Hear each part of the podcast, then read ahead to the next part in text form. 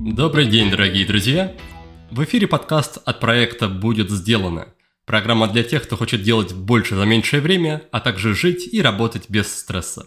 С вами я, его ведущий Никита Маклахов, и вы слушаете выпуск под номером 191.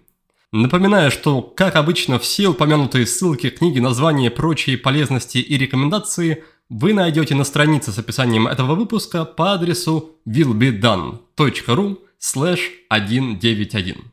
Сегодня у меня в гостях Павел Хигай, технологический предприниматель, инвестор, наставник для стартапов, специалист в области эмоционального нетворкинга и основатель сообщества под названием Хигай. Мы будем говорить о том, в чем мой гость, безусловно, является экспертом, о полезных связях, знакомствах и комьюнити, ну или сообществах, если по-русски. Узнаем, зачем Павел устраивал себе марафоны по 20 созвонов в день и как он себя при этом чувствовал. Как устроена его воронка общения и можно ли делать бизнес с друзьями. Как знакомиться и общаться с людьми, даже, или вернее особенно, если вы интроверт и не любите идти на контакт. Обсудим, как построить крепкое и сплоченное сообщество и сколько в нем должно быть участников. А еще Паша расскажет про свой новый романтический стартап для взрослых и про то, как девушки разрушили все его ожидания от нетворкинга на свиданиях. И прежде чем перейти к беседе с Павлом, хочу сказать пару слов о бизнесе. Точнее о том, как преодолеть некоторые испытания, с которыми приходится сталкиваться в этом году. Рынок сейчас быстро меняется, и в этих условиях стратегически важно иметь гибкую IT-инфраструктуру, которая была бы при этом надежной и безопасной. У владельцев бизнеса должна быть возможность быстро запускать и масштабировать новые проекты и также быстро сворачивать их в том случае, если они не взлетели. Традиционные IT-модели в наших реалиях уже не работают, так что на их место приходят облачные сервисы. Рекомендую вам изучить и протестировать решения, которые предлагает наш партнер – облачный провайдер Beeline Cloud. К вашим услугам более 100 сервисов для решения любых задач, связанных с размещением IT-систем, аутсорсингом и кибербезопасностью. Облачная платформа Beeline Cloud подходит для всех сегментов рынка и позволяет без потерь мигрировать инфраструктуру зарубежных провайдеров на территорию России. Вы сможете полностью или частично передать IT-функции провайдеру и при этом не сомневаться в том, что ваша система находится в надежных руках и работает бесперебойно 24 на 7. Оплата за облачные технологии по факту то есть только за то, что вы реально использовали. Не придется закупать собственное IT-оборудование, снимать помещения для серверов, тратить лишнее время и ресурсы. Таким образом вы снижаете затраты и при этом повышаете качество услуг. Тем самым обеспечиваете вашему бизнесу конкурентное преимущество. Отправьте заявку и получите консультацию специалиста. Он бесплатно проведет аудит IT-инфраструктуры и подберет оптимальное решение ваших задач. Ссылку на Beeline Cloud я оставлю в описании, а также на странице этого выпуска на нашем сайте. Так что рекомендую изучить и попробовать возможности этой платформы. Ну а я тем временем перехожу к беседе с моим гостем и желаю вам приятного прослушивания.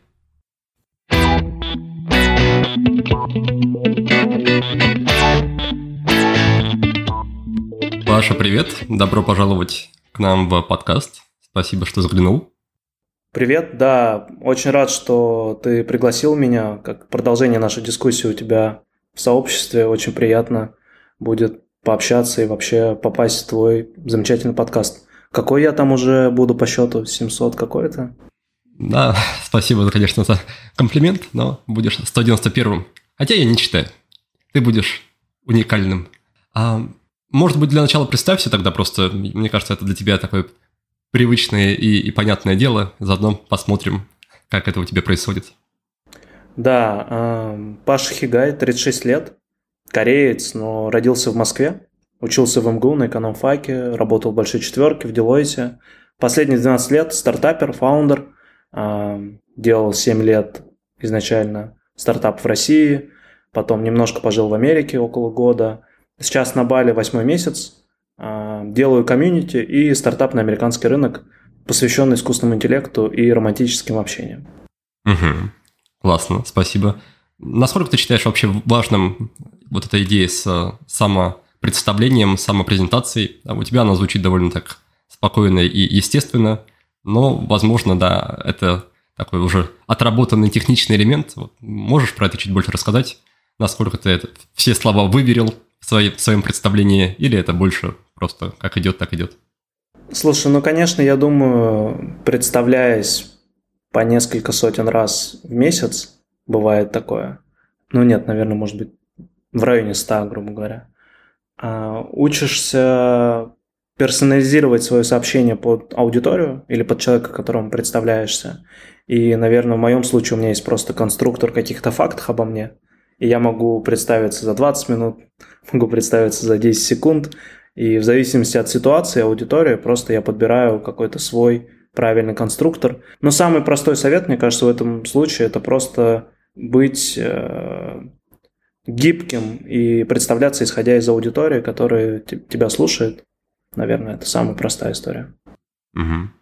А как ты определяешь, какие факты стоит и из каких областей стоит учесть, озвучить, какие можно опустить? Вот я, например, услышал, что ты сделал акцент на там, возрасте, на происхождении своем, и как будто бы там, в некоторых ситуациях это может быть не очень важным, наверное, для твоего собеседника.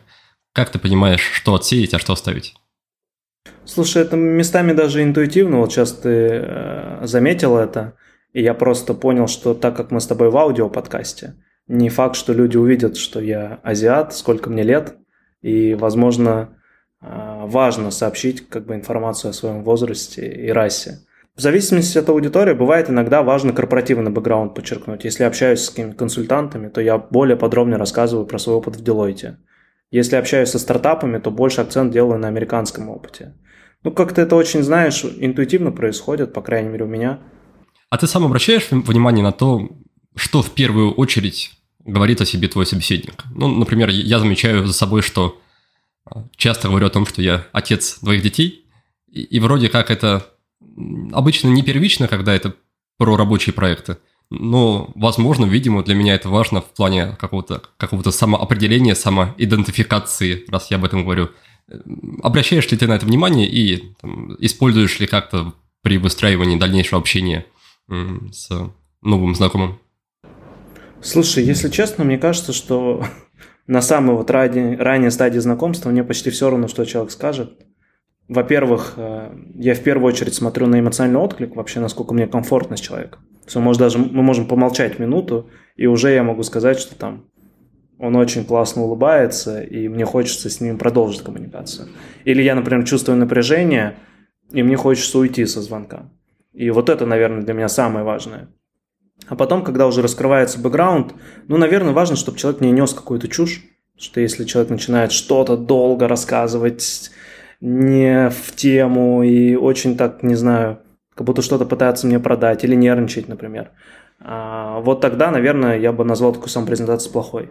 Все остальные, мне кажется, ее испортить невозможно. Ты скажешь то, что вот тебе сейчас в моменте кажется важным, а, ну и от этого мы уже пойдем. То есть, повторюсь, мне кажется, не так важны слова, как важно первое впечатление, ну и в целом, чтобы не испортить его, да, не уйти в какую-то тревожность, не начать говорить слишком много, наверное. Вот это важная вещь. Сколько времени у тебя у самого ушло на то, чтобы начать себя чувствовать в беседе и в коммуникациях с новыми людьми, как раз спокойно, без какой-то суетливости, излишней, без, без напряжения? Был ли такой постепенный переход к более естественному состоянию, когда а, не пытаешься как-то произвести впечатление, как-то впечатлить собеседника, а просто, просто пребываешь с ним, и тебе даже комфортно с ним помолчать, если нужно? Хороший вопрос. Слушай, ну давай так, я в целом никогда не был таким супер э, тревожным на тему общения и знакомств, особенно если эти знакомства ко мне приходят как входящий контакт. То есть, что мне не надо э, искать каких-то слов, э, поводов пообщаться с человеком, а он сам ко мне пришел. То есть вот в этот момент я чувствую себя уже намного безопаснее, намного комфортнее и могу спокойно дискутировать практически на любые темы. И так, наверное, было практически всегда. Так же, как и обратно, верно, что если мне нужно с человеком самому выстраивать первый контакт, подойти познакомиться, то сколько бы я ни общался с людьми, у меня до сих пор это вызывает тревогу, неуверенность, страх отказа, и до сих пор мне это некомфортно. Ну, конечно, после первых там двух-трех тысяч общений, особенно когда люди заходят ко мне на звонок и говорят, ну ты же, наверное, умеешь профессионально общаться, и я такой, ну, то есть, мне кажется, больше от того, что мне люди это часто говорят, я такой, ну да, я же профессионально общаюсь. Так мне папа в детстве говорил, что а, Павел у нас очень умный. И в какой-то момент, мне кажется, там, к четырем годам, я вынужден был соответствовать этому клейму и постоянно принимать какие-то разумные, рациональные решения. И мне кажется, то же самое в коммуникации происходит. Я не могу сказать, что у меня какие-то супер крутые навыки общения. Ну, единственное, это может быть развитая какая-то эмпатия, ну, техники, что ли, коммуникации, там, обратную связь дать, например. Да, это такая классная история про самосбывающееся пророчество, да, когда ты создаешь базовый образ себя как некого эксперта в теме, и этот образ помогает тебе подтягиваться в реальной жизни, дотягивать до этого образа за счет других людей. И еще для меня как раз было важно услышать о том, что если человеку некомфортно самому заводить новые контакты, подходить кому-то на вечеринках, эм, искать поводы для общения, например, как мне, то может быть очень даже разумно создать такую систему или ситуацию, в которой люди будут зачем-то инициировать контакт с тобой, и тебе не, не будет нужно что-то из себя выдавливать, что-то из себя выдумывать, потому что можно будет спокойно общаться по той, по той повестке, которая есть у твоего собеседника, и как-то следовать ей. Поделись тогда, может быть, как ты создавал вот эту систему, систему входящих, входящих контактов, входящих знакомств? Слушай, наверное, я на несколько вещей обратил внимание для себя. Первое, я часто об этом говорю, желательно стать приятным человеком, чтобы не портить конверсию. Ну, то есть, если к тебе обращаются люди, и ты не очень приятный, все как бы идет немножко ну, мимо кассы. Под приятным я подразумеваю какие-то базовые софт-скиллы и какое-то личное развитие, психотерапия, коучинг, любые другие инструменты, может быть, там, просто у друзей спросить обратную связь. Это, наверное, для меня бесконечный процесс, то есть чем больше я в него погружаюсь, тем мне кажется, он глубже, не, необъятнее и так далее. И особенно, конечно, удивляют те люди, которые считают, что у них нет с этим проблем, что они прочитали несколько книжек по психологии, и все отлично. Это, наверное, как эффект Дайана Крюгера, да, или как он называется. Вот, это первый момент. Второй момент, это, наверное, можно обозначить как развитие личного бренда, если какие-то шаблоны брать. Причем так все смешно началось. А я в 2019 году оплатил юристов для получения визы талантов в Америку. И там несколько обязательных критериев были. Это публикации в СМИ. И для человека с э, постсоветского пространства а, пиар является чем-то запретным. Типа, ну, я же не настолько крутой, чтобы обо мне где-то писали. А американское законодательство требует, чтобы эти публикации были. Причем их должно быть там ну, в районе 10 штук. 5 от тебя и 5 про тебя несколько месяцев или, наверное, даже полгода прошло внутреннего торга с собой, что ладно, сейчас я начну про себя что-то писать.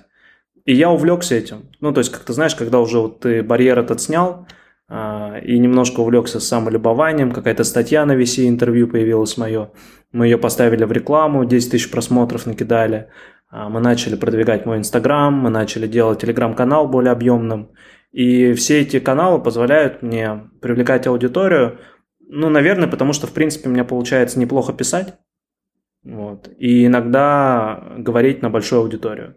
И особенно классно, что удалось это совместить. Иногда мои коллеги из отдела SMM берут мое выступление и нарезают с него тексты. То есть это вообще получается безотходное производство. Ну и, соответственно, как бы этот контент попадает дальше в продвижение.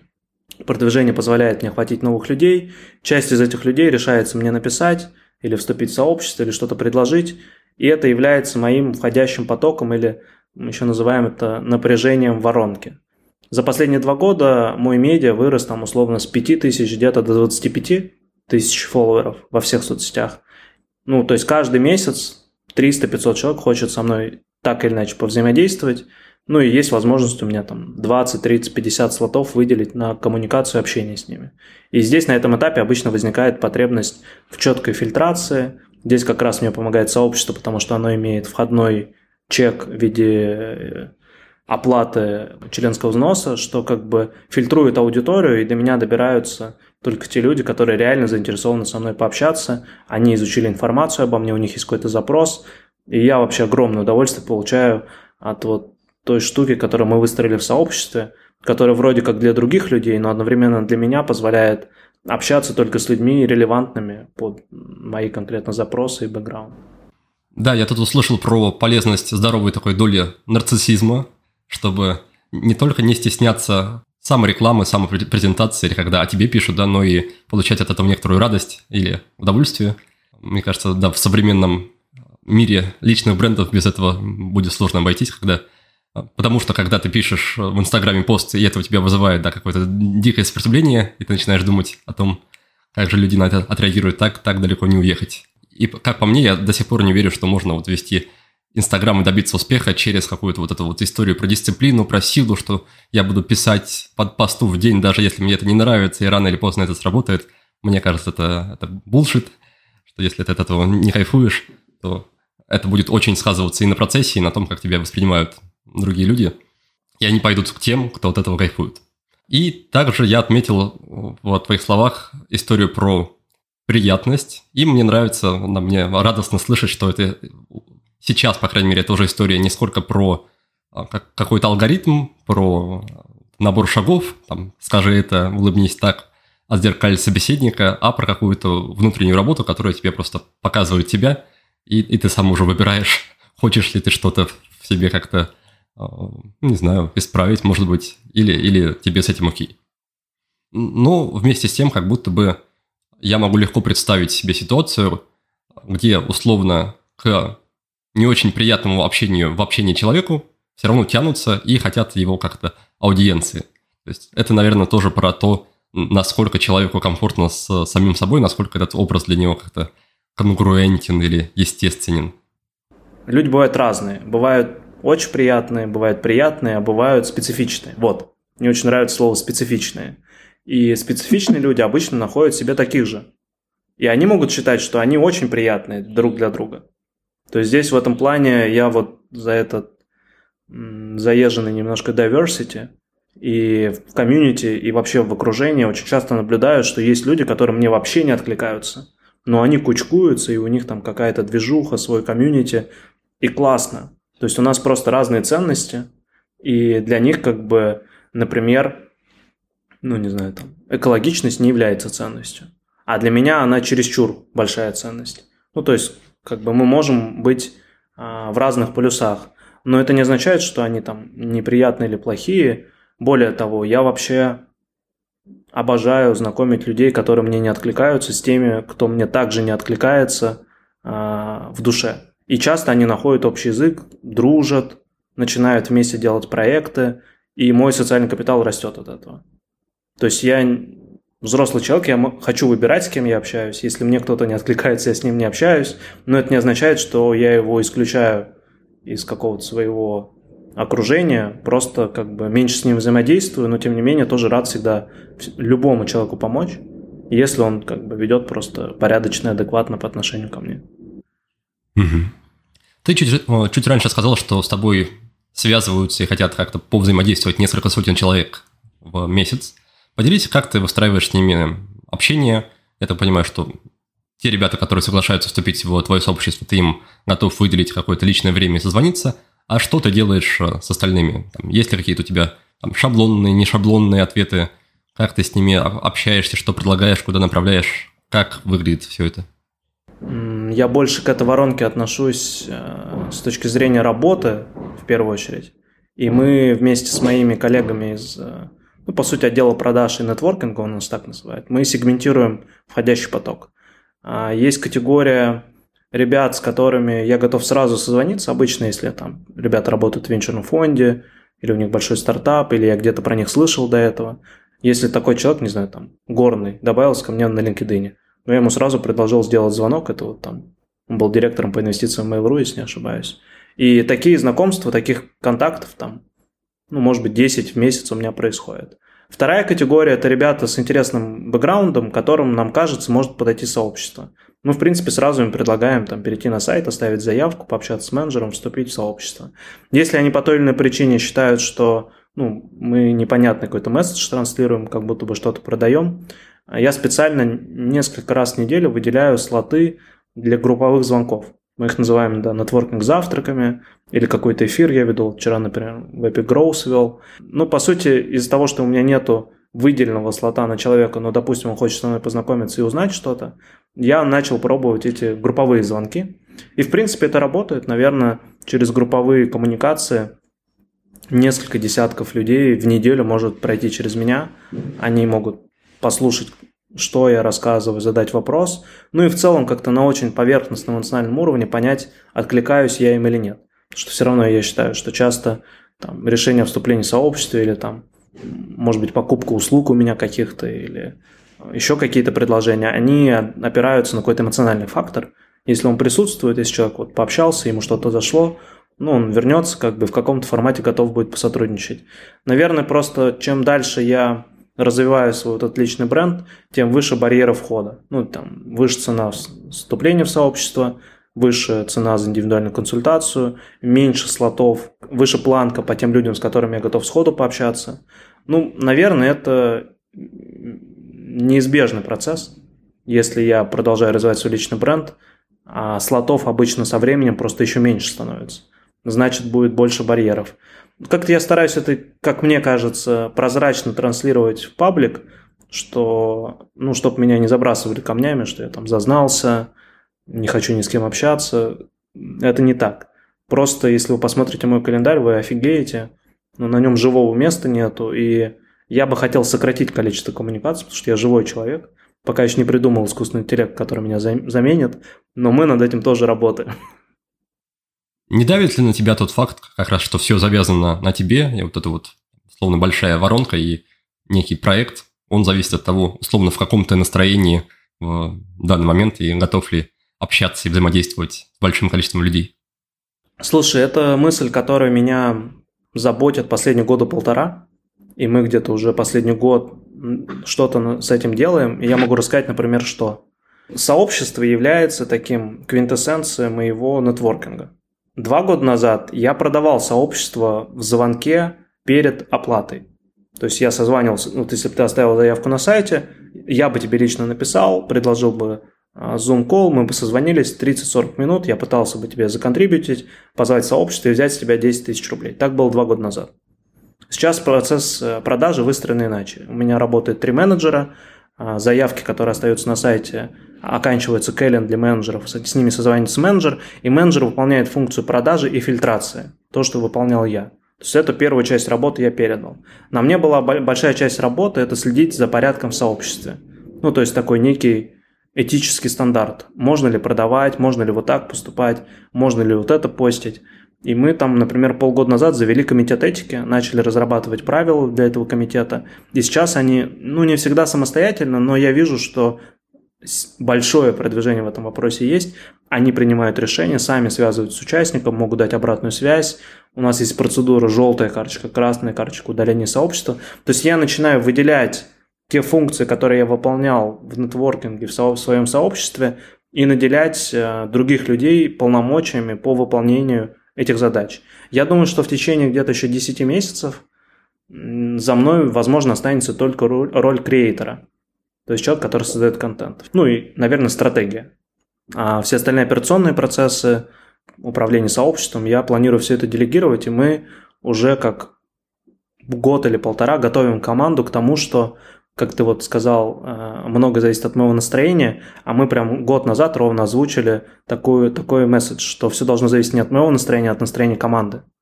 И вот последние полгода я точно вижу большой прогресс. Они сами закрывают много операционных вопросов.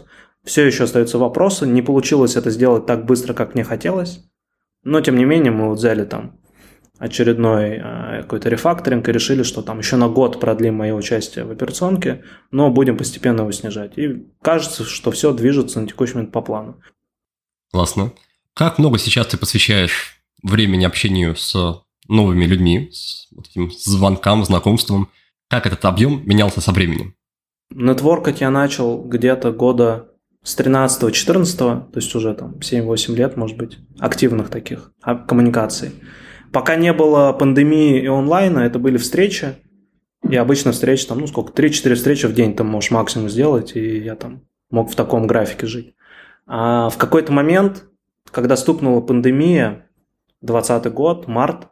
Если посмотреть мой календарь, я там решил писать всем друзьям в Фейсбуке, где-то 4000 друзей у меня было, с предложением созвониться на полчаса. И у меня были, было в среднем в 2020 году 20 звонков в день. Это было твоей основной деятельностью или помимо основной деятельности? Мне кажется, последние пять лет моя основная деятельность – это звонки. Просто у этих звонков иногда бывает разное содержание. Последнее время я стараюсь, чтобы, как, допустим, сейчас с тобой на подкасте, мы вроде как с тобой вдвоем поговорили, но услышит много людей. То есть я пытаюсь сейчас сместить фокус просто с тет-а-тет общения на выступление и на а, создание контента. А, ну, вот на тот момент в 2020 году я просто общался тет-а-тет, ну и положа руку на сердце, мне это нравится. А в 2021 году я думаю, что я уменьшил напряжение это и где-то на 15-16 звонков в день вышел. А сейчас стараюсь держать где-то 10 звонков в среднем в день. Также пропорционально уменьшилось количество новых знакомств. Я думаю, что где-то в три раза меньше я знакомлюсь, чем в 2020 году. Ну и качество этих знакомств выросло на порядок, наверное, потому что в первую очередь основную основную часть коммуникации новых – это участники сообщества. Люди отфильтрованные моими коллегами, люди, заплатившие деньги за то, чтобы заниматься нетворкингом. И, скорее всего, они выбирали сообщество по внутреннему отклику от моего контента. Часто эти звонки начинаются с того, что люди меня благодарят. Я говорю, так, за что вы меня благодарите, мы же еще не знакомы. Говорит, ну за то, что ты делаешь, тот контент, который ты производишь, сообщество, которое ты сделал. То есть это ну, не то, чтобы это фанаты, но это люди, которые явно апологеты той истории, которую мы производим. Как для тебя ощущалась нагрузка в 20 новых контактов, 20 звонков в день? Лично я, когда это представляю, я понимаю, что мне бы потребовался отдых в течение месяца после одного такого дня. Я ну, просто вспоминаю, что 2-3 знакомства или таких созвонов с новыми людьми меня уже так немножко выкачивает, слегка эмоционально выключает. Что такое 20, я, я не хочу даже представлять. Слушай, во-первых, ты ко всему привыкаешь. То есть мне тоже, даже если меня три года до этого спросили, а как ты выдержишь 20 звонков, я бы сказал, ну, никак, это смерть. Но вот как-то оно разгонялось со временем, и толерантность, что ли, к этому падает. А второй момент, я часто люблю говорить, что я геймер. Такой в душе, знаешь. Ну, не знаю, если ты играл в компьютерные игры в детстве, ты во что обычно играл? Я долгое время был подсажен на онлайн моему РПГ. Mm. А я больше про клубы э, компьютерные, где играли в Counter-Strike и StarCraft. Ты приходишь с одноклассниками гонять в контру, э, в клуб на ночь, играешь там 8 часов, там, без остановки, у тебя красные глаза, ты выпил Red Bull, э, и ты гамаешь и не можешь остановиться. Для меня в какой-то момент коммуникация стала такой же игрой. Я такой, так, так, еще, а сколько смогу еще, а вот, а сколько будет. И, наверное, вот этот азарт, он мне всегда помогает, ну, как-то, не знаю, с интересом, что ли, проходить этот путь. И я без ужаса вспоминаю то время. Наоборот, вот тот день у меня был рекорд, 24 звонка, по-моему они минимум по 30 минут были, то есть какие-то 30 минут и несколько звонков по часу. И я в тот день, именно в тот день, с тремя очень классными людьми познакомился. Одна из них – это ментор нашего сообщества Диана. Она так много сделала для нас и для стартапов у нас. И я понимаю, что все эти количества нужны были для производства качества. Из того, что в моем окружении появились удивительные люди, которые поддерживают меня, помогают делать э, те продукты, которые мы создаем. И я всегда вижу большой смысл в количестве, потому что оно в какой-то момент переходит в качество. А не приводил ли такой объем к потере с твоей стороны эмоциональной вовлеченности в беседу, в дискуссию? Не приводил ли это к тому, что для тебя это превращалось в какую-то такую механическую историю? Здравствуйте, как вас зовут? Хорошо, следующий. Так 20 раз. Нет, ну, по крайней мере, может, я просто не добрался до такого состояния. То есть это точно приводит к эмоциональному выгоранию, и ну, у меня это проявляется в том, что я не могу уснуть из-за перевозбуждения. Ну, то есть, когда у тебя классный, интересный разговор был, их было много, 2, 5, 7, 10, прямо все перед сном, ну, невозможно уснуть. У тебя в голове крутится все это, надо как-то переварить, что-то сделать, а, может быть, с кем-то фуллап, передоговориться и так далее. И это очень сильно мешает отдыхать и восстанавливаться. Выгорание точно в моей жизни было, и но я не доводил до, как, до ручки этого. То есть, как бы, ну, там, отдыхал. Может, там на неделю мог отключиться от активной э, фазы звонков. Но вот так, чтобы, знаешь, быть в прострации и потерять э, какую-то чуткость, такт, эмпатию, я до этого не доходил. И мне вообще кажется, что мы сильно недооцениваем способности своей психики, что, мы, что я мог и больше. Ну, то есть, как бы я дошел до какого-то предела в определенной степени, ну, поигрался, хватит. Но я думаю, что реальный предел моих физических возможностей еще был там за рамками тех результатов, которые у меня были с точки зрения количества коммуникаций. И мы жалеем себя, мне кажется. Думаю, ой, слушай, там сейчас устану, выгорю, еще что-то. Ну, нет, мне кажется, что с ростом количества коммуникаций у тебя софт-скиллы начинают новые появляться. И ты, ну, как бы организм адаптивный. Если ты ну, не тупой, то, скорее всего, у тебя организм адаптируется к этой ситуации, что-то придумает, добавит и так далее. Ну, мы в сообществе заставляем людей общаться. Ко мне же в основном приходят люди, которые платят за нетворкинг, чтобы им не заниматься. Ну, мне кажется, это такой как фитнес-абонемент, excuse. И мы их как-то аккуратно пушим. Так, ну давай хотя бы по делу готов созвониться? Готов. Так, ну а, допустим, веришь в концепцию нетворкинга, что с ростом количества коммуникаций у тебя повышается качество общения. Люди такие, верю. Я такой, ну вот, давай начинай делать количество. Сколько ты закоммитишь за год пообщаться с людьми? Сотней будешь? Они говорят, ну, страшно, давай. Ну, как-то вот знаешь, мы вот этим занимаемся последние там, почти три года. Чувствуешь ли ты, что благодаря вот этим тысячам часов, проведенных в общении с новыми людьми, с незнакомыми, у тебя сформировались какие-то коммуникативные суперспособности, там, как-то считывать людей, знать точно, что нужно сказать, что-то что про это? Слушай, ну давай так, у меня, наверное, было несколько этапов. Первый этап, когда я много собеседовал, это был там 10, 11, 12 год, где-то тысячу собеседований. Мы не, не с переговоркой не уходили, как стартап рос. Это было прикольно, это позволило лучше разбираться в людях. Потом была вторая тысяча, когда, ну, типа, я просто начал помогать фаундерам, которые... Я не хотел, чтобы они мои ошибки совершили. Мы много ошибок сделали, когда стартап начали делать. Это была еще одна тысяча знакомств. Но и она была про какую-то помощь другим людям, потому что я считал, что мы недостаточно помощи просили. А вот на третью тысячу знакомств она происходила в тренинговом пространстве. Я как-то попал в тренинг личностного роста и застрял там на два с половиной года и помогал ребятам как-то вот ну, в таком коучинговом формате что-то с собой делать.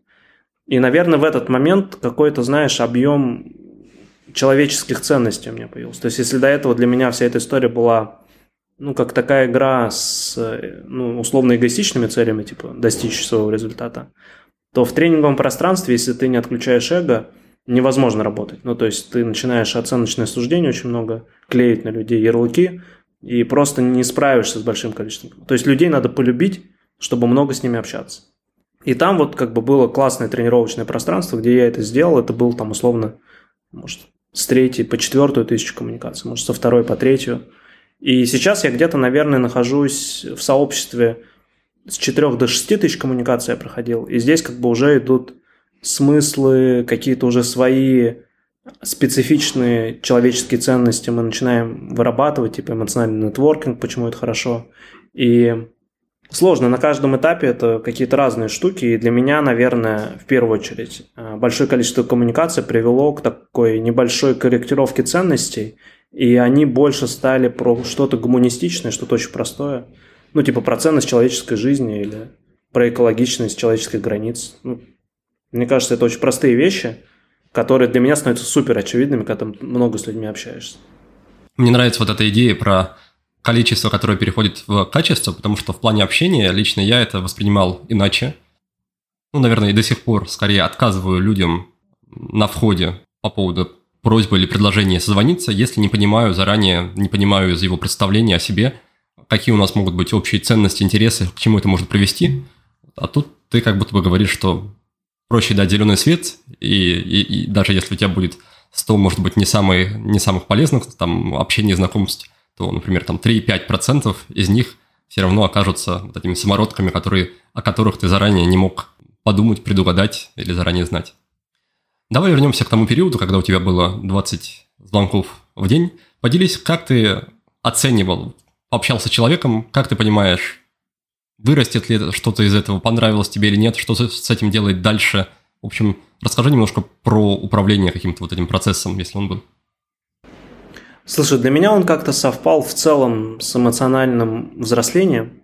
То есть, ну, как бы надо понимать, что у меня азиатское воспитание, меня с детства учили, что эмоции – это плохо, вообще их испытывать нельзя и так далее. И вот это был как раз период, когда я такой, ого, эмоции есть. И я использовал эти коммуникации как такой тренажер по оценке своих эмоциональных состояний. И в частности, это совпало так, я не, ну, это не призыв к действию, чтобы все так делали, но я в первую очередь в коммуникации отслеживал, а что я чувствую по поводу этой самой коммуникации. То есть нравится она, мне не нравится, я там excited или наоборот расстроился, обиделся, может быть. И часто те коммуникации, которые вызывали у меня какое-то вдохновение, excitement и так далее, они приводили к какому-то хорошему результату. Угу. Например, что это мог быть за результат? Общаюсь я с приятелем там, из Калифорнии, понимаю, что у него офигенный бэкграунд машинного обучения, мне супер хочется что-то с ним поделать, но я как-то не заставляю этого делать, и там год-два, раз полгода как-то коммуницируем, и год назад мы начинаем делать вместе с этим человеком стартап. Но просто от того, что первый формат коммуникации был классный, он у меня в голове где-то зафиксировался, ну, какое-то место занял. И это давало мне возможность с ним как-то повторять коммуникацию, так или иначе. И в какой-то момент привело к сотрудничеству взаимному. То есть обычно я вот, когда у меня супер классный а, опыт взаимодействия, когда вот прям мне нравится с человеком э, общаться, он у меня попадает в такой шорт-лист, надо бы с ним бизнес поделать. И бывает, что человек в этом шорт-листе может там год просидеть, полтора, прежде чем появится какой-то проект, который я совместно мог бы с ним реализовать. Получается, у тебя да, нет какой-то задачи в моменте придумать какое-то продолжение, ты можешь спокойно это отпустить, забыть и просто ждать, когда появится какая-то точка пересечения более понятная. В моменте моя задача, ну, особенно раньше, это была, ну, такое, знаешь, произвести впечатление. То есть мне очень важно было как-то, знаешь, показаться приятным. А для того, чтобы произвести впечатление, очень классно какой-нибудь фокус с нетворкингом показать. Ну, типа, с кем-то познакомить, там, что-нибудь сказать. Знаешь, недавно я с парнем с Финляндии созванивался. Мы в первый раз общались, ну, и я вспомнил четырех или пять людей, наших общих знакомых, и он такой, это как? И это на него произвело впечатление. И тем самым я думаю, что я у этого человека попадаю в его шорт-лист, а, что типа надо с Пашей что-то поделать. Ну, то есть я вот, у меня очень много таких э, закладок, скажем так. Я это называю социальный капитал, где люди там рады мне помочь, рады с кем-то познакомить. И, ну, вот я долгое время занимался созданием социального капитала, а сейчас уже, наверное, не вижу большого смысла делать это самому. В принципе, сообщество само уже автоматически создает мне социальный капитал через внутреннее взаимодействие, которое формируется без моего участия. То все равно люди ассоциируют пользу, которую они получили от общения с моим брендом. Угу, да, да, это понятно. Спасибо за пояснение, потому что для меня часто была вот эта непонятная точка, что ты пообщался с человеком, у вас есть какое-то взаимное, не знаю, симпатия, притяжение, и в то же время непонятно, что с этим делать сейчас. Вроде хочется что-то сделать совместно, но или нет понимания, что именно, или как-то просто не, не актуально, неуместно, и это в какой-то, какой-то степени разочаровывает, потому что ты боишься, что эта возможность будет упущена навсегда. Ну и да, и приятно понимать, что иногда срабатывает история, когда ты просто отпускаешь в воду эту возможность, и она как-то потом в бутылочке тебе обратно, обратно приплывает. Да, интересно, наверное, вот в этом шорт-листе условно год назад было человек 15, и с половиной из них, наверное, за полтора года я, я начал работать. То есть они вот как-то аккуратно, в какой-то роли. Э, с одной знакомой э, мне очень хотелось взаимодействовать, но мы не работать начали, а мы внутри сообщества открыли формат бади, и мы с ней забадились. И вот созваниваемся раз в две недели, обсуждаем спортивные, личные достижения, какие-то рабочие моменты. Ну, то есть, как-то оно все равно складывается, если ты хочешь с человеком выстраивать коммуникацию, если он тебе нравится, интересен, какой-то формат, возможно, придет. Когда ты говоришь про шорт-лист, это что-то кон- конкретное, какой-то список, который ты ведешь, или это скорее история в голове? Как ты вообще в нужный момент вспоминаешь, не знаю, как зовут того самого человека, которого ты хочешь порекомендовать? А, слушай, если мы говорим про шорт-лист, с кем я хочу делать дела, это, в принципе, оконченный, понятно, закрытый список, который я могу в любой момент времени сесть, вспомнить, за 10 минут написать. В нем будет, ну, может быть, 12-14 человек, наверное, из всего того большого окружения, кто через, через меня прошел. Если мы говорим про то, как я вспоминаю, кого с кем познакомить, это зачастую я на эмоциональном уровне как-то пытаюсь делать. То есть каждый человек вызывает мне какой-то определенный набор эмоций, я к этим эмоциям прислушиваюсь. Обычно, как мне кажется, где-то в мозге есть та часть, которая э, эти эмоциональные связи формирует. И, скорее всего, не из неокортекса, не из там, тегов, да, грубо говоря, вытаскиваю человека, а через тех эмоциональных впечатлений, которые у меня были по отношению к другому человеку в прошлом. То есть такой connection происходит, и бывает иногда на сознательном уровне я не могу объяснить, почему там вам надо пообщаться, допустим. Но говорю, ну пообщайтесь. И потом у них выясняется, что они из одного города, например. Как-то это так происходит, все равно, ну, мне кажется, на культурном уровне человек несет в себе какой-то эмоциональный заряд, он считывается, если быть внимательным к нему, то можно правильно людей коннектить по ценностному уровню, а ценностный уровень, мне кажется, определяет долгосрочность взаимодействия.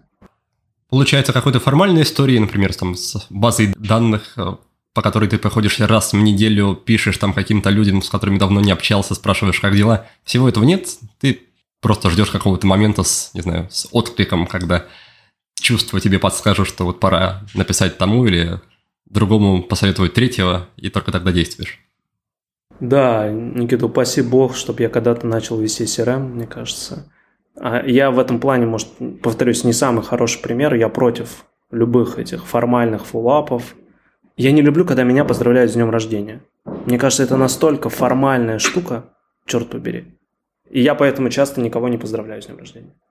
Если мне человек нравится, я к нему хорошо отношусь, люблю, я сам им буду написывать. Ну, как бы, это неизбежно. Проводишь ли ты какую-то грань между историей про знакомство в плане будущих деловых перспектив и, и дружеских.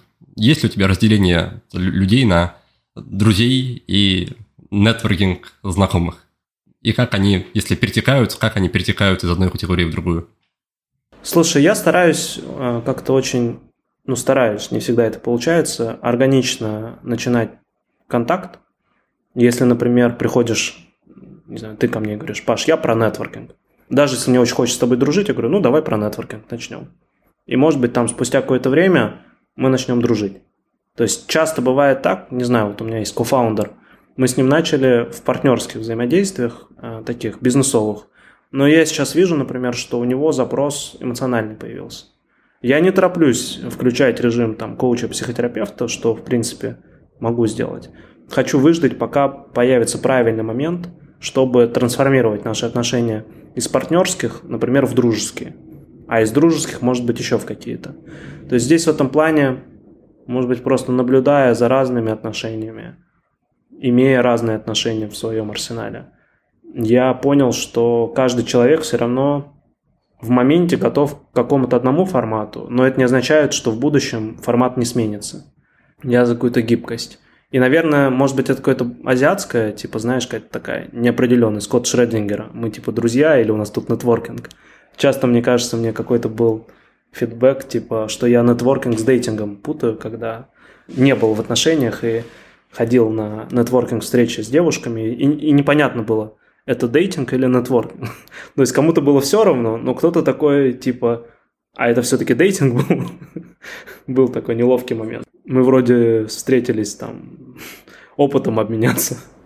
А есть ли у тебя какие-то в этом плане предупреждения касательно как раз пересечения ролей, что с другом не стоит делать бизнес, или наоборот, если партнер стал другом, то это может повлиять как-то на дальнейшее ваше взаимодействие в проекте, в стартапе? У меня, наверное, есть опыт, и он начался с негативного. Я делал бизнес с другом, и мы с ним из-за бизнеса э, перестали общаться. И после этого опыта я решил, и это подтвердилось потом несколько раз, что э, когда я начинаю увлекаться бизнесом, у меня начинает пропадать э, вот эта магия отношений, и поэтому я стараюсь себя отдергивать и часто напоминать себе, что для меня главное отношения. И вот у меня есть бизнес, студия по разработке виртуальной дополненной реальности, где мы подружились э, с моим партнером, И я часто себя дергиваю и говорю, Паш, а мне дружба с Юрой важнее, чем этот бизнес. Если вдруг что-то пойдет не так, лучше я с ним друзьями останусь. И вот эта концепция уже потом в следующих проектах, спустя несколько лет, я ее стараюсь придерживаться. Не всегда получается, но ты увлекаешься. Нужны бизнес-показатели, нужно еще что-то. Но потом все равно в какой-то момент себя дергиваю и понимаю, что если бы мне нужны были изначально бизнес-показатели, я бы вообще другой бизнес, во-первых, пошел делать. А во-вторых, как бы с другими людьми. И все равно большинство стартапов, которые я сейчас делаю, они в первую очередь из-за людей. И для меня отношения стоят на первом месте. Может быть, немножко странно, но вот у меня это так работает. Как только я начинаю думать о бизнес-показателях, может быть, моя роль становится менее значимой. Потому что все равно я про людей про отношения, если как бы это не является а, оплотом как бы бизнеса, то и я в этом бизнесе, в принципе, не особо нужен. Мне хочется переключиться на тему отношений с девушками и попросить тебя поделиться, пробовал ли ты формат с воронкой как раз не в плане нетворкинга, а в плане дейтинга. И если пробовал, то привело ли это к каким-то результатам? Я несколько раз рефлексировал эту историю. У меня был где-то, наверное, год, может быть, когда я вот full тайм нетворкингом занимался через дейтинг. Ну, то есть по 3-4 свидания в день могло быть. Я не могу сказать, что это было бесполезно потраченное время, и это было, знаешь, больше про то, что вообще узнать немножко женщин, а какие они бывают, какие у них интересы, что им нужно.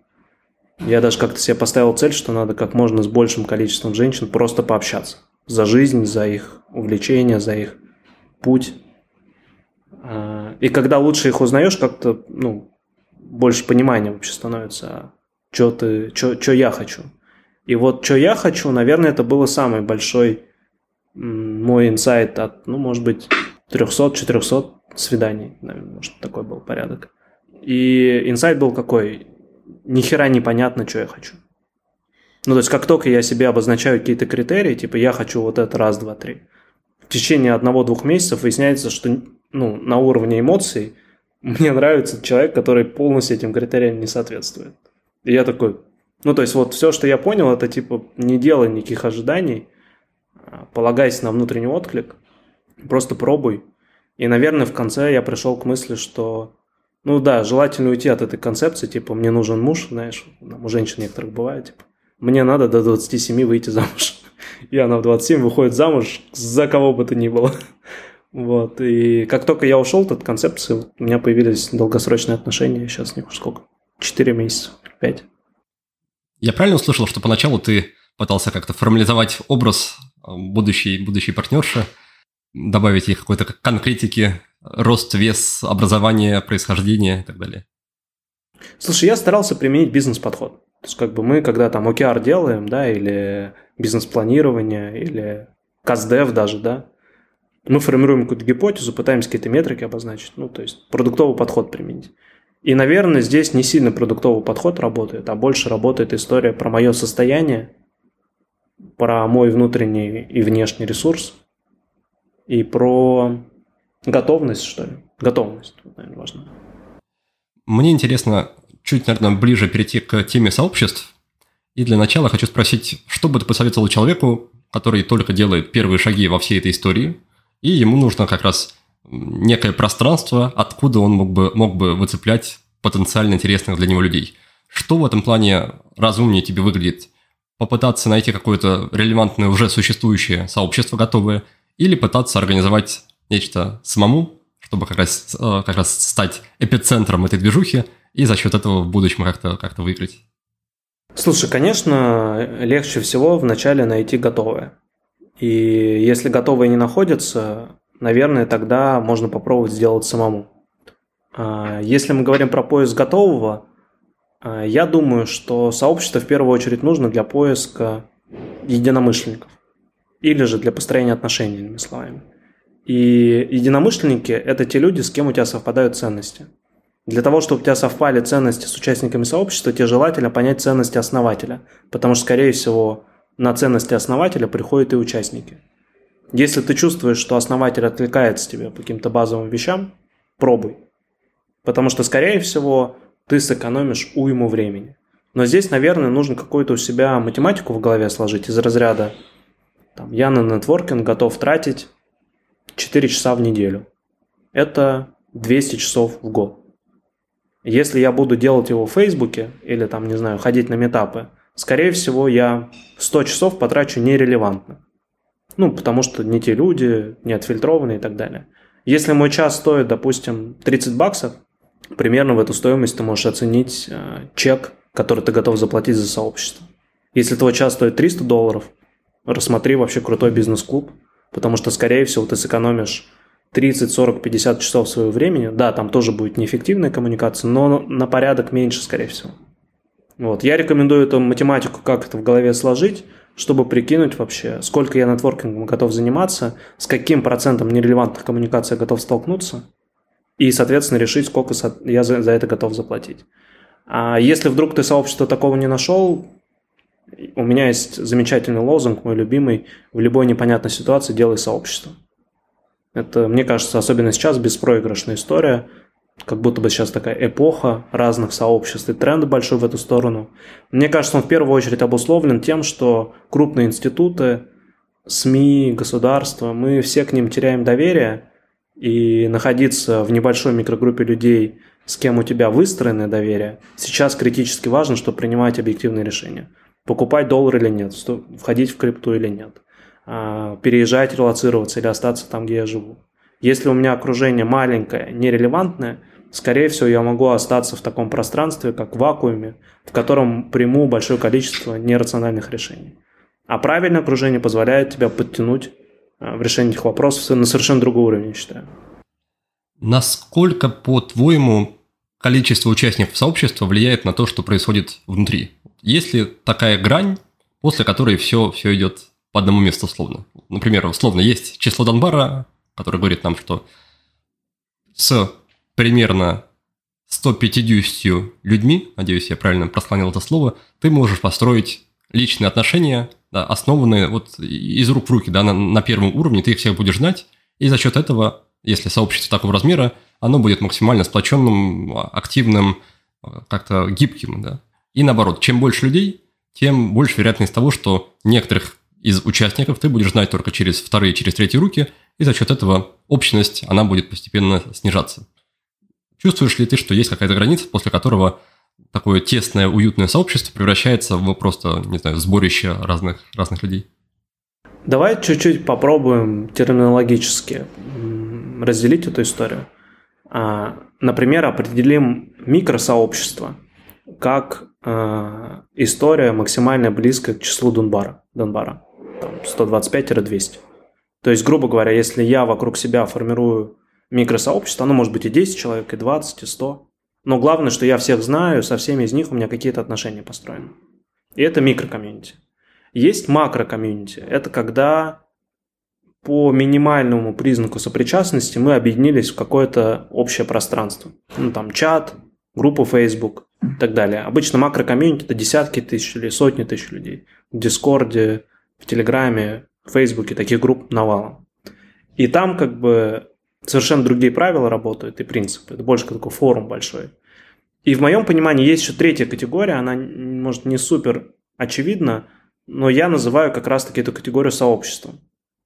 Сообщество – это что-то меньшее, чем макрокомьюнити. То есть оно более узкоспециализировано, там был какой-то фильтр на входе, скорее всего.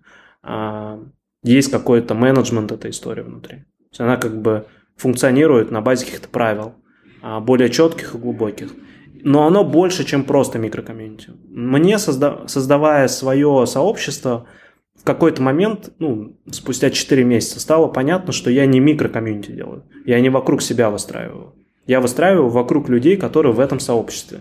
То есть в этот момент мы стали полноценной, как мне кажется, даже платформой, в котором другие люди формируют свои микрокомьюнити и свои окружения. И в этот момент, в принципе, оно может быть и несколько тысяч человек, просто оно начинает фрагментироваться и группироваться по разным углам. Ну, то есть вот здесь там уголочек, а, у нас есть классное микросообщество ребят до 25 лет. Там где-то 60 человек, и они офигенно тусят, у них какие-то свои социальные сети, они на какой-то свой квиз ходят, еще что-то. А, парень один 40+, плюс вдохновился этой историей, создал микросообщество 40+. плюс и там у них совершенно другой кружочек. Они супер экологичные, вежливые, очень какие-то мудрые, тоже собираются там раз в две недели в зумчике обсуждают какие-то вопросы финансовой грамотности, пенсии, не знаю, еще чего-то. А, насчет пенсии это шутка.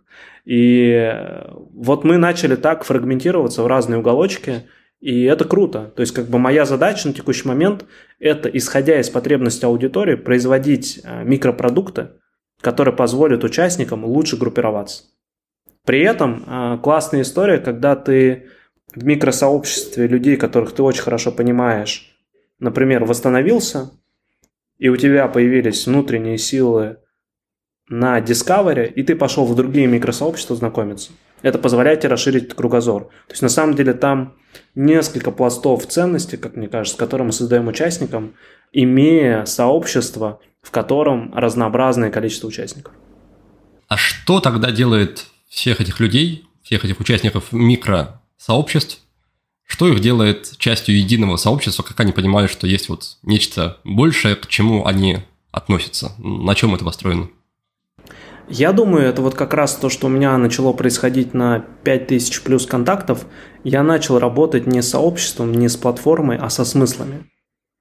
И смысл это, по сути, какая-то такая, знаешь, публичная ценность, возможно, носящая гуманистический характер, которая начинает откликаться большому количеству людей. Ну вот как представь, там, не знаю, какие-нибудь ребята там, в пятом-шестом веке нашей эры решили популяризовать христианство. Они как-то поняли, какие ценности христианство транслирует, и начали это а, ну, пиарить по-хорошему. И это же офигенный маркетинг сейчас. Много миллиардов людей относятся к этой религии. По сути, мы в какой-то степени делаем ту же самую работу. Мы понимаем, какие ценности и смыслы откликаются большому количеству людей. Я начинаю вокруг этих ценностей и смыслов формировать контент. Этот контент привлекает аудиторию, потому что она чувствует к нему сопричастность. И дальше мы начинаем нарезать ее на более узкий сегмент. Чтобы просто люди технически вошли в число Донбара и как бы, ну и какая-то у них была кривая нетворкинга и прочее. Мне намного больше нравится работать со смыслами ну, сейчас, чем с людьми. Понятно, что все равно смыслы я получаю от людей, я их не абстрактно, все равно это всегда через коммуникацию происходит. Я об людей обстукиваю смыслы, да, например, на их реакцию смотрю. Но все равно как бы у меня сейчас нету цели большого количества знакомств, контактов и так далее. Здорово, спасибо, что поделился.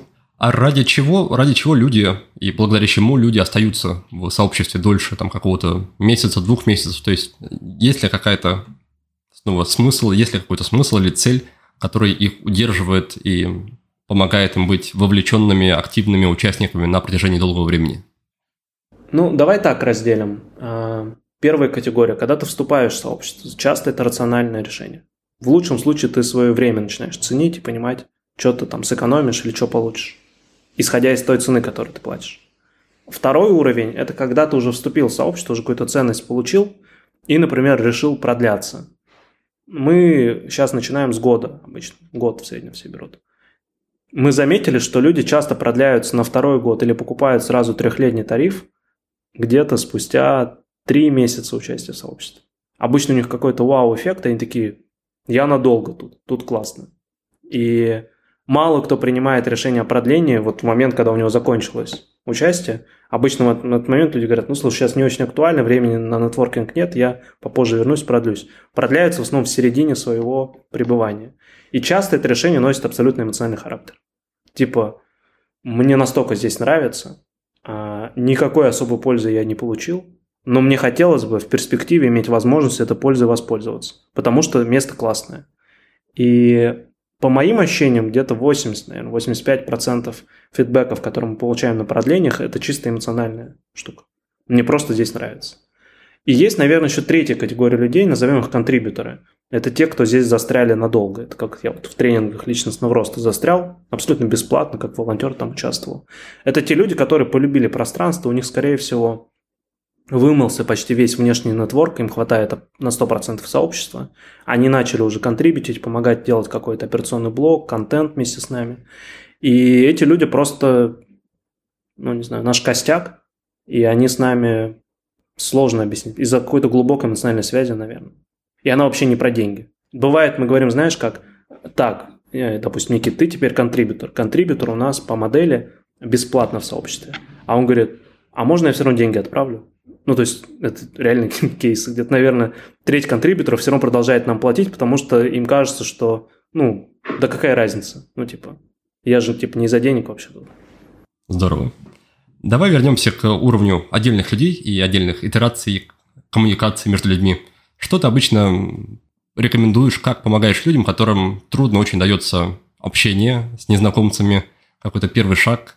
Участвуешь ли ты или там есть ли какие-то гайды на тему того, как вообще созвонились вы с незнакомым человеком, вот она неловкая пауза, нет пока какой-то химии, как построить диалог, как э, упростить и облегчить эту ситуацию?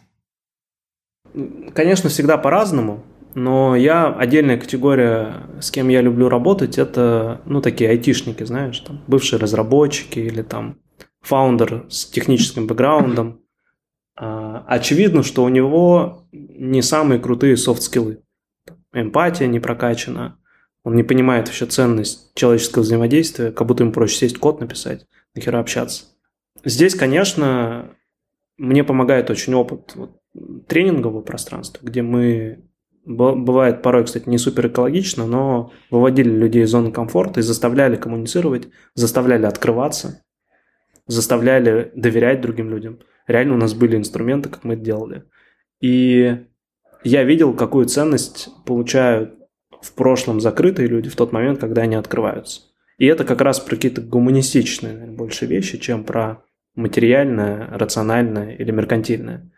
И когда получается человека вдохновить на такой путь, у него открываются реально потенциал в развитии софт-скиллов, которые только на практике, мне кажется, развиваются.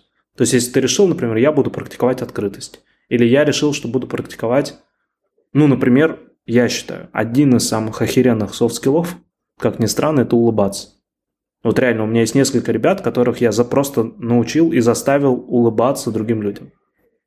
И я говорю, особенно, когда тебе хочется начать спорить, просто улыбнись. И посиди так минутку. И у людей, мне кажется, качественный порядок выросла результативность от общения. И когда у них, конечно, случается такой опыт, они видят, к чему это приводит, это их начинает вдохновлять, какую-то новую ветку давать. В этот момент уже важно положить их в какое-то русло. Ну, например, сказать, так, вот там бери психотерапевта, например, скорее всего тебе нужен там экзистенциальный, и, может быть, там вот в эту коучинговую группу вступи, чтобы вы там друг об друга обстукивали какие-то вещи и, ну, на практике учились формировать близкие отношения. И, конечно, когда людям открыл окно вот в развитие софт-скиллов и как-то их поддержал э, в этом. У меня, во-первых, очень много смысла в работе появляется, мне прям это очень нравится.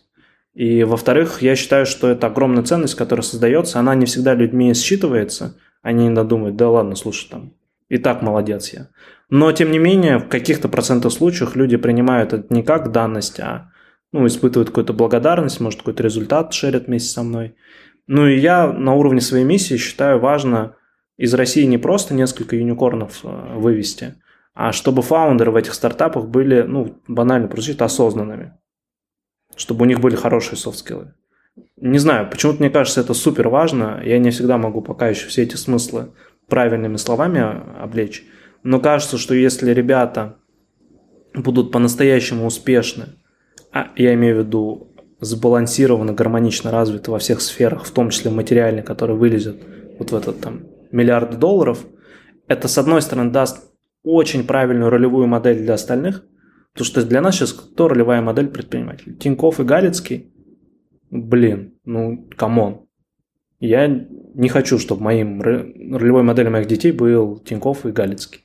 Ну, они хорошие чуваки, но как бы нет. Мне хочется, чтобы появились другие ролевые модели, а, более осознанные, более качественные, прокачанные, экологичные, и чтобы они были невероятно успешными, чтобы у них были миллиарды долларов. Они, во-первых, скорее всего, деньги потратят на что-то полезное, а во-вторых, ну, условно, наши дети будут равняться на этих людей. Ну, мне это очень важно. И мне хотелось бы, чтобы это произошло. Ты сейчас работаешь над новым проектом, над новым стартапом. Поделись, каким образом твой вот этот багаж, опыт, социальный капитал, каким образом он повлиял или сейчас влияет на то, как развивается твой проект? Я когда в 2017 году продал свой стартап, у меня был такой период подвешенный. И один из моих бывших сотрудников взял франшизу Теда в Воронеже и организовывал мероприятие. Я напросился туда выступить, и, наверное, из-за того, что я был его боссом, он вынужден был согласиться, хотя у меня никакого опыта выступления на подобного рода мероприятиях не было. И тематика была «Будущее как предчувствие». То есть у меня не было готового выступления. Я 4 месяца смотрел YouTube, читал книжки и выступил на тему искусственного интеллекта и эмоционального. Почему эмоциональный интеллект важен с развитием искусственного. И после этого выступления меня прям как электричеством ударило. Я понял, что я очень хочу делать стартап в искусственном интеллекте. 17 год был. Но единственная была проблема, я не знал, что такое искусственный интеллект на самом деле. Я имею в виду, что практического опыта у меня было ноль. В смысле, весь мой опыт основывался на YouTube и трех книжках. И это была проблема небольшая, то есть был гэп между тем, что я точно знал, что я хочу долгосрочно, в смысле, вот прям внутренне я горел, и между тем, что краткосрочно я совершенно не знаю, что делать. И вот с того времени я начал как-то потихонечку приближать, уменьшать этот гэп. То есть я там спустя год запустил курс по машинному обучению в офлайне. Просто собрал друзей, там 20-30 человек, и мы все лето проходили, проучились у чувака из Mail.ru, который рассказывал, что машинное обучение. Потом я поехал в Америку и начал как-то аккуратно нетворкинг выстраивать вокруг этой темы. И не только, но в целом венчура. И мой кофаундер на текущий момент, он тогда в 2019 году работал в реплике, в 2021 году он ее покинул. Реплика – это самый крупный англоговорящий чат-бот на тему mental health. И было очевидно, что с ним можно любой проект делать, чтобы вот он как раз был в шорт-листе. И когда он ушел из реплики, я тут же начал что-то ему предлагать, у нас уже какой-то небольшой опыт был, и мы вот сейчас вместе с ним в том числе а, делаем этот стартап.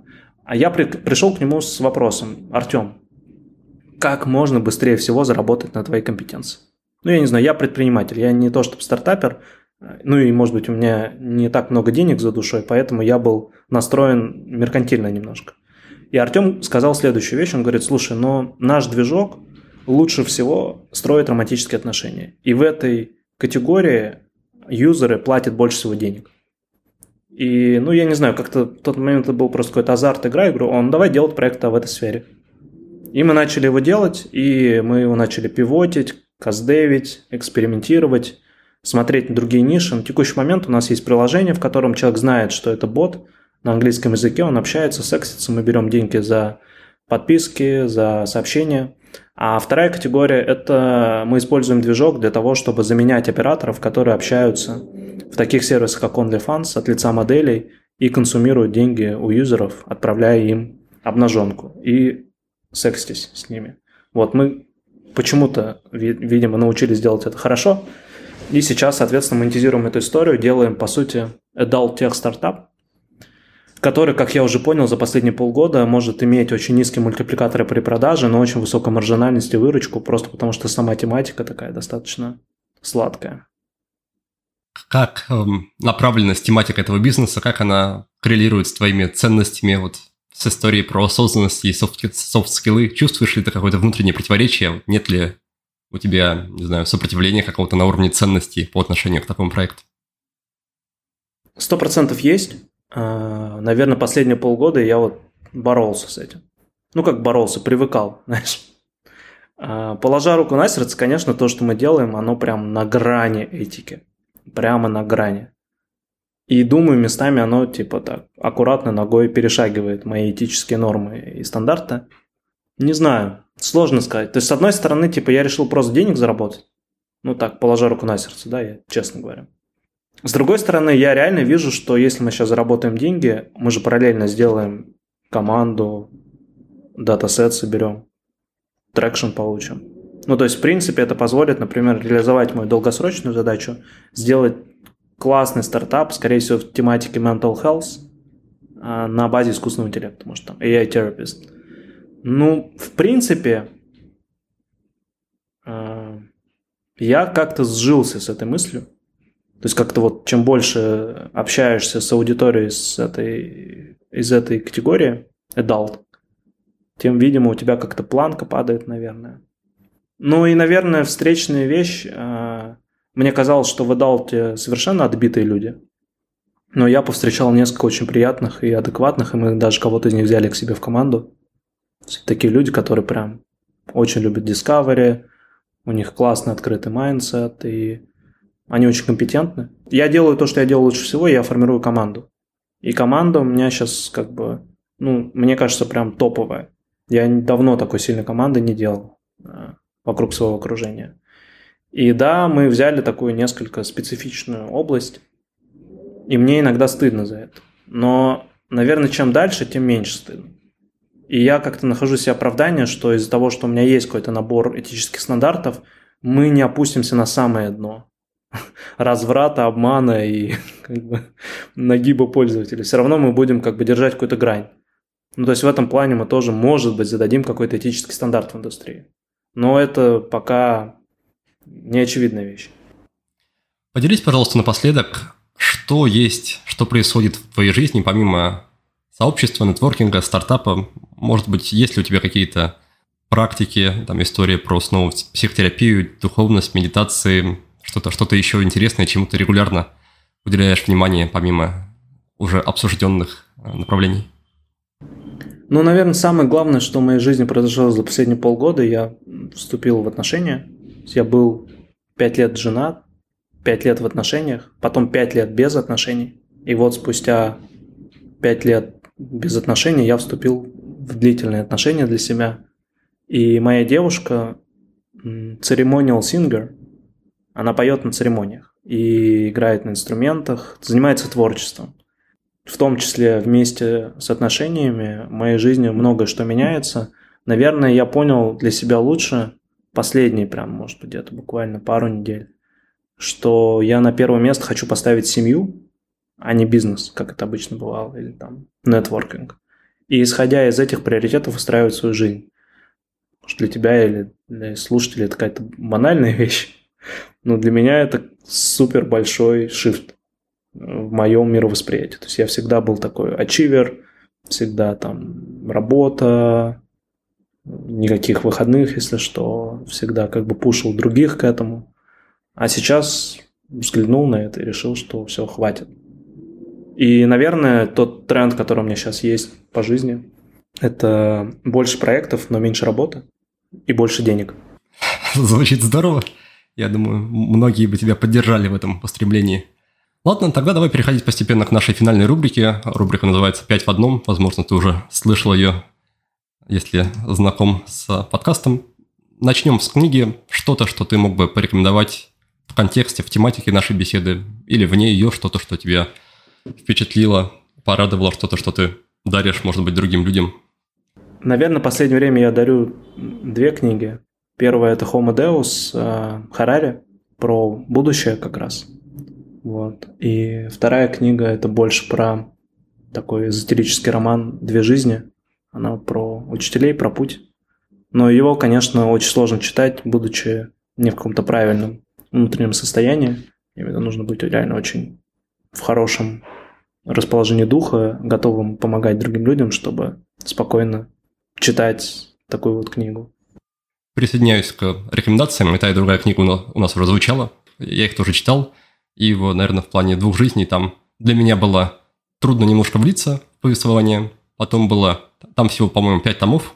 Потом были три, три тома, которые идут как такой приключенческий роман. И в заключении снова нужно немножко так постараться, чтобы продраться через уже философские, эзотеричные, эзотерические такие аспекты. Да, я сейчас второй раз читаю «Движение». Я думаю, в целом хорошая практика делать это раз в несколько лет. Есть. И второй тогда пункт про привычку, практику, какой-то ритуал, если у тебя есть в жизни что-то, что, что ты делаешь регулярно, может быть, ежедневно, и то, что считаешь для себя очень полезным. Наверное, самый, один из самых полезных ритуалов – это планирование. Обычно я его делаю раз в неделю полноценно, и на ежедневной основе это Google календарь, как ни странно. Google календарь, наверное, это мой самый используемый инструмент. В нем все практически зафиксированы мои действия, встречи, спорт, ужины с друзьями – и планирование очень сильно помогает мне уменьшить тревогу, дать какую-то определенность, особенно в наше время, когда сложно вообще что-либо планировать. Тем не менее, наверное, это самый важный процесс в каком-то моем понимании того, что происходит. И я бы, наверное, один только момент добавил, что планы, наверное, не важны. То есть, как бывает часто то, что выписано на бумагу, можно просто закрыть и больше не открывать. Важно было, что я сел и выделил 2-3 часа, чтобы подумать, а что сейчас происходит, что будет происходить завтра, и что как бы я хочу с этим сделать. А часто ли у тебя возникают накладки в плане договоренности с людьми? Вот у тебя есть 100 встреч на неделю, ты их куда-то занес. Часто ли какая-то возникает путаница в плане времени из-за разных часовых поясов, в плане просто того, что ты ошибся и поставил какую-то встречу не на то время, как было изначально условлено? Ты знаешь, из-за того, что я безжалостно фильтрую, повышаю планку э, в коммуникации и с людьми, да, с кем я взаимодействую, практически перестали происходить накладки. Ну, то есть вот мы с тобой сегодня договорились о подкасте, ну, я на миллион процентов был уверен, что он будет вовремя, что мы все четко сделаем. Также вот и последнее время меня стали окружать люди, которые, ну, как-то дисциплинированно себя ведут. Если мы в календарик что-то бросили, это произойдет. Ну, я не знаю, у меня принцип по жизни. Если что-то есть в календаре, значит, это точно произойдет. Хорошо. Третий пункт про инструмент. Может быть, какой-то сервис или что-то из материального мира. То, чем ты пользуешься, и то, что тебе существенно упрощает, облегчает жизнь. Наверное, мой любимый гаджет последних четырех лет – это Oura Ring, кольцо, которое замеряет сон. И как будто бы даже с каждым годом я какие-то новые э, оттуда достаю use cases. Например, последний год я много смотрю за вариабельностью сердечного ритма, и что она растет, это означает, что я в меньшем стрессе нахожусь. Качество сна очень хороший показатель того, что вообще у меня в жизни происходит. То есть как только что-то идет на бикрень, сон падает, и это зачастую на ауре видно чуть раньше, чем организм даст почувствовать на уровне каких-то вот там, не знаю, недосыпа и так далее. Поэтому Aura это, наверное, мой самый любимый гаджет. Ну, он еще красивый, но у меня вторая модель, которая как кольцо. Ты уже перешел, да, на, на новую версию? На новую версию пока не перешел, как-то не увидел большой потребности, посмотрел на функционал его. Но, наверное, да, может быть, уже скоро батарейка начнет садиться. Четыре года я... Ну, реально за четыре года я, наверное, не надевал Оура перед сном, может быть, раз двадцать. Все остальное время я всегда сплю вместе с кольцом. Я когда слышу, слышу про Оура, немного завидую тем людям, которые могут носить кольца, потому что у меня какая-то специфика костяшек, они на пальцах, они расширяются посередине из-за этого. Кольцо очень трудно надеть, еще труднее потом снять я, я лишен этого удовольствия, но, но рад, что для тебя это хорошо работает. Ну, я сейчас один короткий коммент дам. Оура – это тот вид колец, который должен быть чуть-чуть свободен. То есть ты, когда выбираешь кольцо ювелирное, оно должно чуть-чуть меньшим размером, чем нужно быть, а Оура всегда mm-hmm. выбирается чуть больше. Классно это, обнадеживает. Тебе присылают сайзинг кит с разными размерами. Mm-hmm. Ты можешь даже в Москве купить или арендовать на, на неделю и просто походить. Это Size Kit, это из, ну, пластиковые кольца. И если вдруг комфортно будет, почему нет, можно заказать. Ну, здорово, хорошо, я воспользуюсь советом. Мы идем дальше тогда. И четвертый пункт, он про вопрос, который ты, может быть, уже задаешь или мог бы порекомендовать людям задавать самим себе, чтобы что-то в себе открыть, узнать, прийти к чему-то. Вопрос для саморефлексии и самоанализа. Наверное, сейчас для меня один из самых актуальных вопросов, а достаточно ли я чуток к другим людям и к близким, в частности. Здорово, спасибо. И финальный вопрос, он про фильм или сериалы. Если такая категория есть в твоей жизни, что-то, что ты можешь тоже порекомендовать, или что-то из недавнего, что тебе, что тебе запомнилось или впечатлило. Слушай, ну если из последнего, конечно, я досмотрел Киноби. Мне не зашел, но тем не менее, сама вообще вселенная Звездных войн всегда у меня вызывает бурный восторг. В первую очередь, может быть, еще из-за того, что я знаю, что Джордж Лукас много использовал Кэмпбелла и Тысячеликого Героя для формирования всей э, вот этой истории правильной, героя, избранного и так далее. И мне кажется, что даже вот про те смыслы, когда я рассказываю, они часто тоже строятся на очень простых вещах. Я думаю, так или иначе коррелирующих с э, архетипами. И даже стартаперы, мне кажется, это в своей какой-то э, вселенной, да, это тоже герои или избранные, которые проходят э, испытания, у них есть ментор, у них есть какое-то пространство. И это очень прикольно. То есть я вот за это очень люблю Звездные войны. из-за того, что они стали супер популярными, мне кажется, просто потому что правильно использовали каноны, архетипы и так далее. Ну, помимо того, что уникальные вселенные. Там. Классно, классно, Паша, спасибо. Тогда будем на этом потихонечку закругляться. Хочешь ли ты что-то сказать напоследок, может быть, куда-то направить наших слушателей на какие-то свои ресурсы, площадки? Если так, то, пожалуйста, у тебя есть возможность. У меня последнее время есть большое... Ну, мы много обсуждаем с командой. Я вот восьмой месяц на Бали, и мы, кажется, начинаем популяризировать это пространство. В том числе, думаем, может быть, какой-то небольшой подкаст сделать или больше контента на эту тему производить, больше разных мероприятий. И, наверное, может быть, какой-то финальный месседж, с твоего позволения, это если вы вдруг еще не интересовались этим замечательным островом, не были здесь, хотите больше о нем узнать, обязательно подписывайтесь на социальные сети мои или читайте просто в интернете информацию про это место или пространство. Мне кажется, оно удивительное, особенно вот сейчас в нашу какую-то непростую эпоху. Здесь вообще всем пофигу. То есть местным индонезам они как-то вот живут в такой нейтральной, что ли, среде. И здесь совершенно другое пространство. И мне очень нравится, что я проживаю больше полугода именно тут. Меня это очень сильно вдохновляет. И пока не тянет возвращаться ни в Россию, ни куда бы то ни было. Но при этом, наверное, я тоже дальше буду двигать. Но тем не менее, мне хотелось бы, пока я тут, доделиться этим опытом и показать другим людям, что насколько здесь классно. Чтобы восстановиться, прийти в себя, равновесие какое-то, может быть, тело привести в порядок.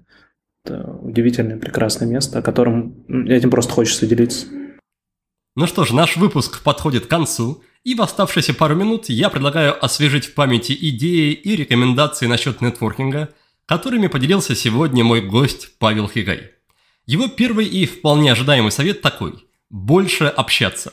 Количество коммуникаций неизменно перейдет в качество. Плюс к этому вы научитесь лучше разбираться в людях, но что более важно, пересмотрите свои ценности – Кроме того, у вас появятся знакомые, с которыми позже можно будет, например, запускать совместные проекты. А еще коммуникации можно использовать как тренажер по оценке своих эмоций и чувств. Если вы, как и я, не из тех, кому легко первому пойти на контакт, то можете последовать второму совету Павла и настроить поток входящих запросов в свой адрес. Другими словами, сделайте так, чтобы люди сами искали с вами встречи, а для этого будет отличной идеей развивать личный бренд. Третья рекомендация Павла звучит так. Постарайтесь стать приятным собеседником. Ради этого стоит попробовать прокачать софт-скиллы и начать чаще улыбаться. Рекомендация номер четыре. Ищите релевантное сообщество и окружайте себя единомышленниками. Чтобы понять ценности сообщества, присмотритесь к его основателю и его взглядам. Если вам с ним по пути, то и в его круге общения вам тоже будет комфортно. Кстати, по поводу сообществ. Совсем скоро мы планируем открыть двери нашего ранее закрытого клуба под названием Мета. Так что если вам нравится наш подкаст и вам близки те идеи, которые мы через него транслируем, то ждите анонса и приходите к нам, будем вместе его развивать и развивать друг друга с помощью сообщества. Если же вам не по душе идея о том, чтобы присоединяться к другому, к чужому сообществу, то вот вам напоследок пятый совет от Павла. Сделайте, создайте такое сообщество сами. Павел уверен, что сейчас эпоха сообществ. Люди кучкуются, объединяются в группы по интересам и темам, доверяя при этом друг другу внутри таких групп. Если вы создадите такую группу, то сможете не только завести полезные связи, но и в целом у вас теперь будет своя стая, своя очень поддерживающая тусовка, которая поможет легче вам продвигаться по жизни. На этом на сегодня все. Пожалуйста, не забывайте поддерживать нас на платформе Boosty, читайте мою книгу, приходите учиться на наши курсы. И до встречи в следующем выпуске, который, я надеюсь, будет уже очень скоро. Все, спасибо, что слушаете, спасибо, что остаетесь с нами, и пока. Thank you